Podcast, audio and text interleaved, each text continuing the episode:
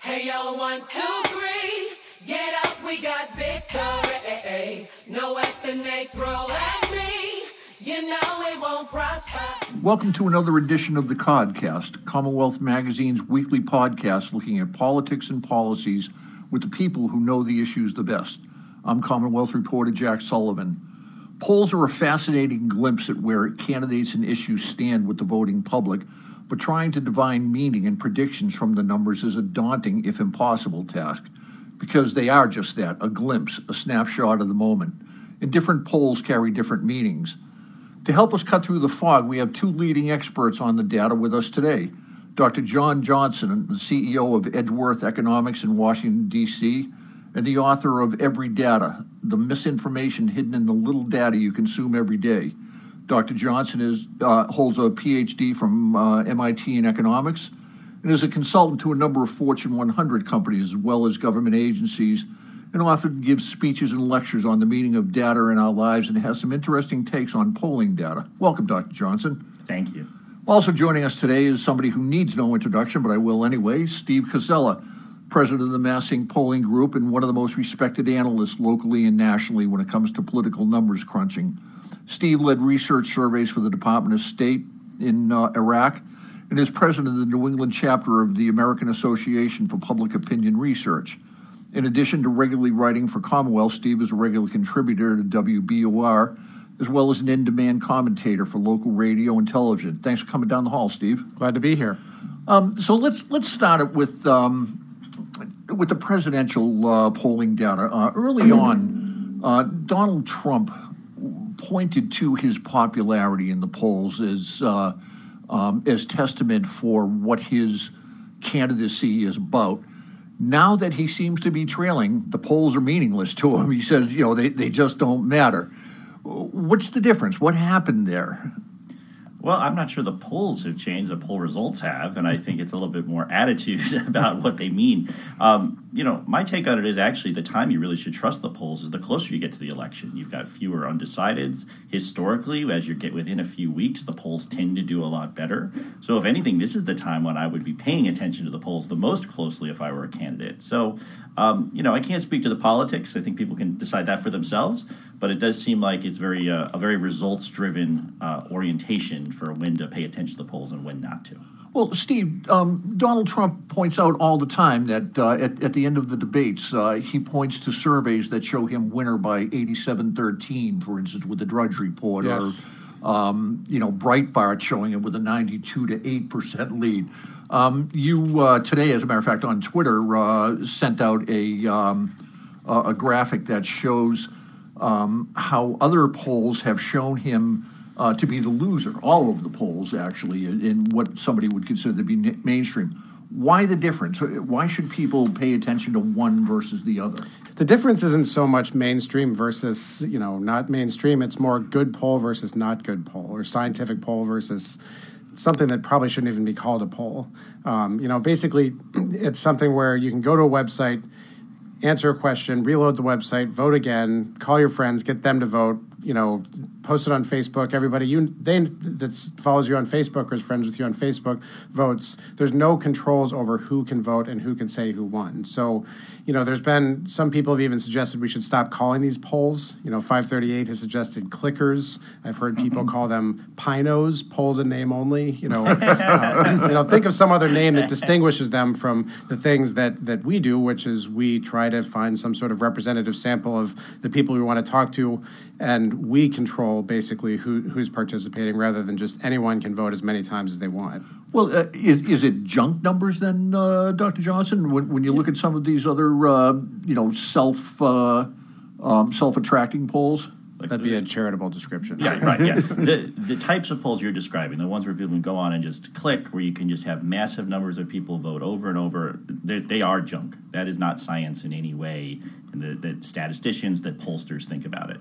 The whole reason there's a whole science behind this is you have to find, as you said, that representative sample. What does it mean? How are we going to get a group of people that are the likely voters, and what do they think? And you want to make sure you're getting those in the right proportions. So if you just have the strongest, the people feel the most passionate, the people that are, you know, have their own strong predisposition, it doesn't help you at all. It doesn't tell you anything meaningful about those debates that's not science. The thing that's unique, though, this year is that, and the reason that they've gained so much attention, these unscientific, whatever we want to call them, is that the Trump campaign and Trump himself have been touting them, as you mentioned, Jack. You know, they, they, there's a graphic that or a set of graphics that get circulated after every debate showing, um, you know, the Breitbart poll, the Heavy.com poll, the, you know, Time.com poll, the Drudge poll, so to speak, and all these polls that you can opt into, in other words, vote as many times as you want.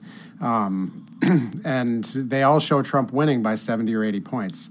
But again, the thing that's changed really is just how much attention is being focused on them by the candidate. You know, they've always existed. It's just before now, I think most people knew these things aren't something we should really be taking seriously. Whereas this year, there seems to be almost an official effort within the Trump campaign to elevate them and give them some sort of status is to push back against all the scientific polls, which uniformly show Clinton won all three debates. Well, if if they have no value, why then do so many media outlets use them? I mean, you can go on to just about any um, newspaper site, whether it's a legacy site or, or one of these uh, new develop, uh, newly developed sites, and, and they have a tell us what you think poll. You know, why can't we take that as some kind of a basis of data that you know there's you know tens of thousands of people, for instance, that are interested in Donald Trump. Why isn't that a, a valuable piece of information? Look, I, I, think my theory is the reason why media outlets do that is to create engagement with their sites, so that people feel like they're participating in the process. But in terms of sort of what would be useful news, what would be useful in terms of actually getting a barometer of the question we really care about, which is.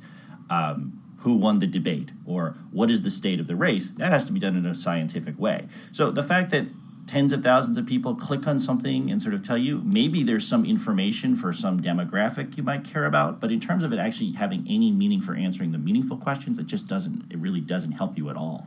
And what websites have done these surveys or whatever we want to call them about different topics for a long time, and, and they're fun. A lot of them are fun. You know, that's why they do them. It's you know, did Don, did Tom Brady get wronged in Deflategate? Yes or no? You well, know? yes, he did. We all know. well, we all do around here. But you look at the website. You know, you look at national websites, and there you can kind of get some fun information because you see everybody who said all the New England states said yes, all the states outside of New England said no. You know, and that's that that's the kind of fun, entertaining thing that these that these sort of mini surveys are, could provide. But then when they're elevated to try to compete with scientific surveys in something as important as this, then it really is a pretty it's just a misuse of data. Well, it's it is important um, in the in the big scheme of things, and, and when you look at it, people like us that are you know in the business of of looking at these numbers from my angle, from looking at the political side, and from your angle, looking at the uh, the data. Um, how does the average voter then use the data? How does it come? How does it filter down into them into useful information? Look, it's hard because there are just so many polling numbers, and this year is an incredible. You know, you go on the Real Clear Politics website, you go on any number of websites where they just list poll after poll after poll after poll. I counted last week; it was two dozen polls came out in the course of a week. Um, what I tell people to do is sort of step back, treat them first treat each poll as a snapshot because what it really is is a snapshot of the electorate at that point in time. Different polls are known to have different biases, not so much because they're left or right wing, but because the very science of trying to pick a representative sample of the choices you make about things like what's going to be the turnout or who are the likely voters actually does affect the results of the poll. So, what I would say is look at the same polls over time if you want to capture trends. So, if you see a poll, follow it over time, and then you can really see is it moving in the same direction or not. What's striking about this year, for all the focus on the polls, this is a year where actually the results have been about as remarkably consistent as any presidential election I can remember. If you go back to July 1st, August 1st, September 1st, October 1st, everything's pointing towards Hillary Clinton being ahead. And Donald Trump's support has really not gotten above the low 40s at any point in time, except for like one blip around the convention. Um, so it's actually shocking for all the attention about the polls. This is a year where the polls are probably going to get it right because the race really isn't as close as it seems. Well, it, I, I, guess when you look at it, you know, Hillary Clinton has maintained that lead, um, you know, since uh, somewhere around the uh, convention. But but it does seem to me that it's that it's um, been somewhat fluctuating, and that it's been within what you guys call the margin of error. So there are probably periods that you could probably make a case that maybe Trump has pulled ahead a little bit Do you see that, Steve? Do you see that that consistency this year um, as opposed to pre- previous years? I mean, there, there, there was there was a period where the polls tightened. When you think back to right around the time of Hillary Clinton's um, walking pneumonia and the, the comments about the basket of deplorables, from there to the first debate, there was a period where the polls did appear to tighten or did tighten up. Um, I, I, think, though, there, the best that it ever got in the forecasts was somewhere between 50 50 and maybe a two thirds chance for Clinton to win. It never really got for very long or very far into into forecasters saying Trump was actually actually in the lead.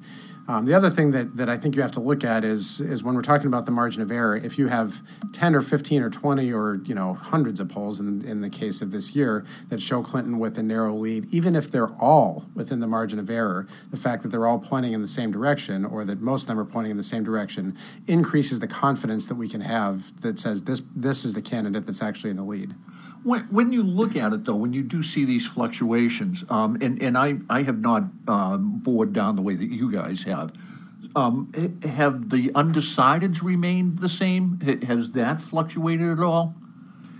You know, my take on it again, and I, I'm I look at a lot of polls. Obviously, I'm not. A, I don't conduct my own poll. I'm someone who looks at maybe you call me an aggregator, right? I look across all the polls to see what what you find. Generally, until you know, when I saw movement amongst all the groups, there were a couple of key events, but I think the really key was that that that video a few weeks ago seemed to be when you started to see that a lot of the demographic groups, the movement sort of from the undecideds that were there, kind of moving a bit. Now, you would see that naturally, anyways. You got closer to the election, but that event, at least to me, looked like that was sort of one of the pivotal events. There was a lot of and what is interesting because of the sort of third party candidates kind of hanging around and sort of there's two party polls versus four person polls you know you still see some support for you know the third party candidates in the you know low six five percent so that's still they, they could move a lot towards election day that's what i would actually look for is to see if you know third party actually get the kind of vote they're even getting at all or whether they all sort of tilt one way or the other would you put third party candidates in an undecided um, category steve I mean, to, to some extent, a lot more people are in the undecided category than say they're undecided at that moment. Because if if only the people who said they were undecided were willing to change their minds, then you wouldn't see the polls move hardly at all. You know, um, so so there still are some people persuadable that say that they're voting for one candidate or the other. The thing about third party specifically is that oftentimes in past elections we've seen their support decline as election day gets closer.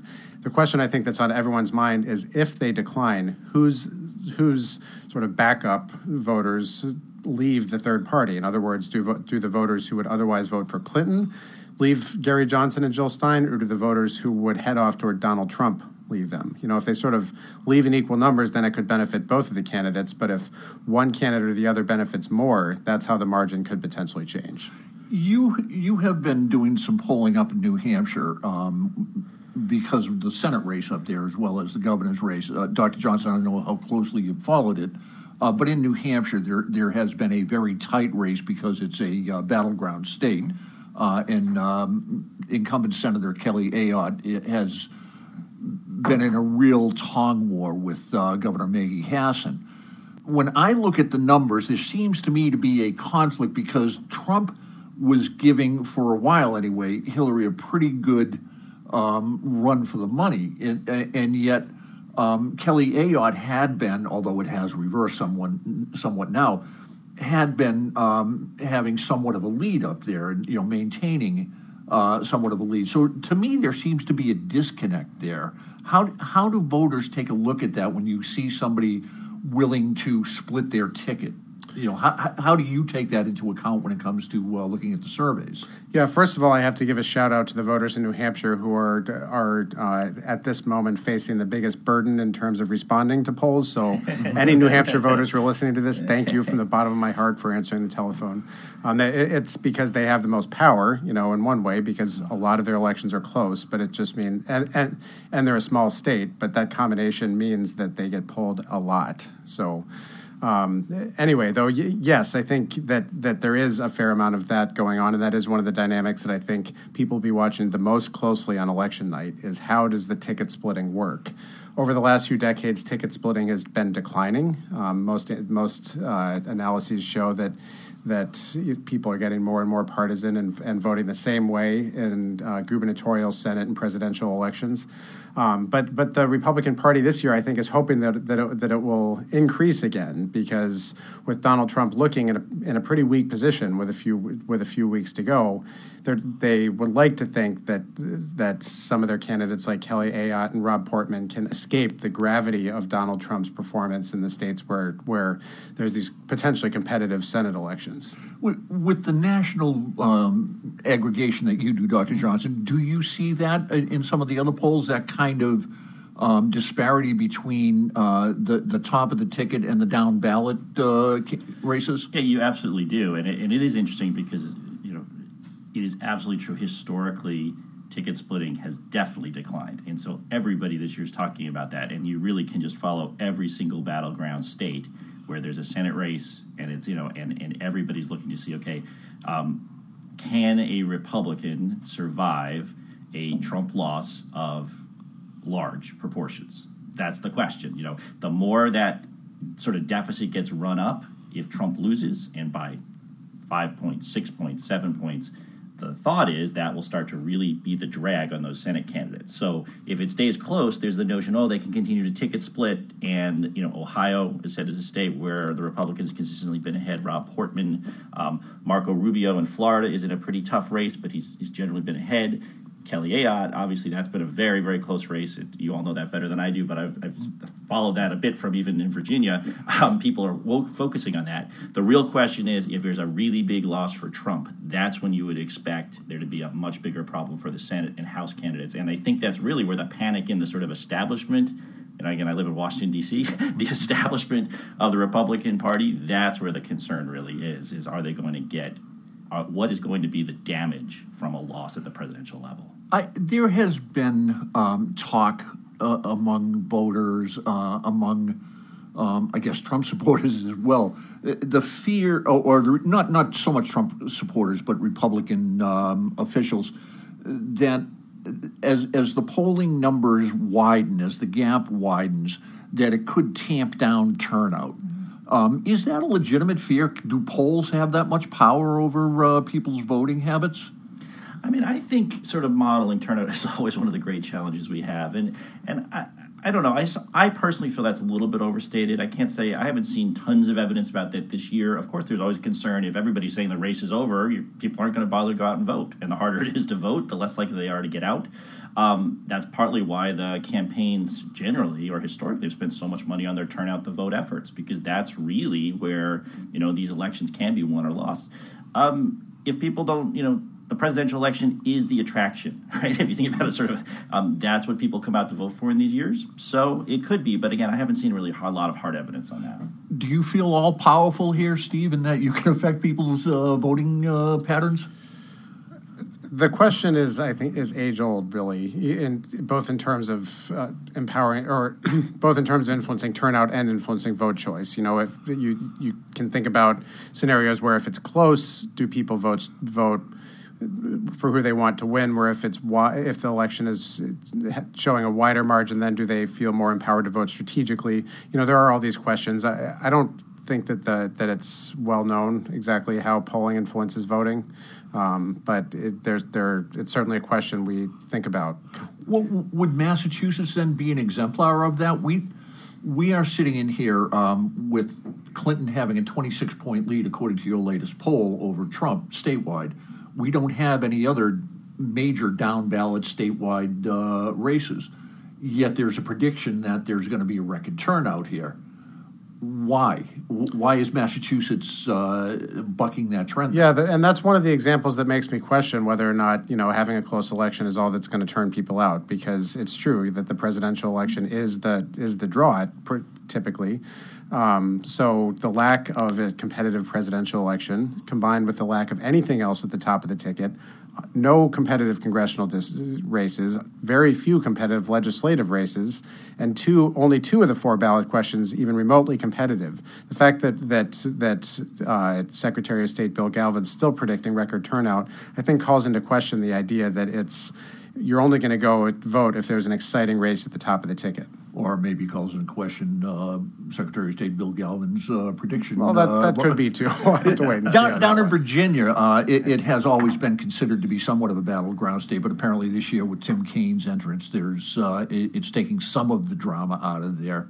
You know, Virginia has consistently been trending more Democratic, but it's actually very interesting because Northern Virginia, which is sort of the suburbs right outside of Washington, D.C., that is generally sort of the blue part of the state. And then you just sort of get a little bit out of that. And then the rest of the state, all the way down to Richmond, has generally been historically more Republican. So it really is sort of the tale of two cities, two worlds down there. Um, but over the last few elections, um, Virginia has voted more Democratic. And as that population center around D.C. has grown, that's an area of tremendous population growth. A lot more of kind of the the the suburban, uh, highly educated Democratic voters in Virginia. And so the, this it's it's almost to the point people are starting to call it not just purple, but uh, dark blue purple. So it's definitely trending. So, uh, so then let, let's take a look at the bottom line here. Um, what good does polling do the average voter? I think polling is useful for a few things. I, think one, it's useful. I always talk about the snapshot, but I think it is good to sort of see, all right, what is the general state of the race? When you see these types of reactions, when you see pivotal events like debates or things like that, I think there's just useful information to be gleaned as you look at what's going on in the polls. I often think what gets ignored is, you know, everybody cares about the horse race, who's going to win. But I always find interesting the stuff that I really enjoy are the questions down the polls about people's attitudes, what issues are bothering them, how they're reacting to candidates in different events. I think that also tells us a really interesting picture of where the electorate is. So beyond that, um, I think they should be viewed as exactly what they are one piece of information a voter can you know look at can gauge sort of for the newsworthiness of it but at the end of the day it you know the value in terms of uh, shaping your vote I- don't think that really is what people should be paying attention to but that's just my opinion Well, beyond um, beyond the information that you're giving to voters and stuff, what are you pulling out of it, Steve? What do you see when you do these surveys? Yeah, I mean, I, I think to, to wax poetic for a moment, you know, polls are uh, an organized way for voters to speak to their leaders. You know, it, it, it's a way for voters who don't log on to Twitter and post their opinions, who don't show up at town halls, who aren't going to call their legislator or write a letter. We still call them and ask for their opinion. And then we, we roll those all up together to, to uh, give, an, a, give a snapshot of what people in Massachusetts, for instance, think about the Olympics. You know, if, if, if there was no polling, all we would have to go on is the people who are vocal and committed enough to actually make their voice heard publicly on it. Whereas as polling, polling gets the voices of the people who don't necessarily do that. Um, it- it's a way of of giving feedback to leaders on the ideas that they're putting out, the policy ideas they're putting out, uh, reactions to their performance, and so forth. So I think you know the, the sort of non-horse race polling that's the that's the the value of it. You know the horse race polling I think has has a couple different couple different uses. One is I think it's okay for people to, if they want to, decide how to vote based on how they think people like them are voting.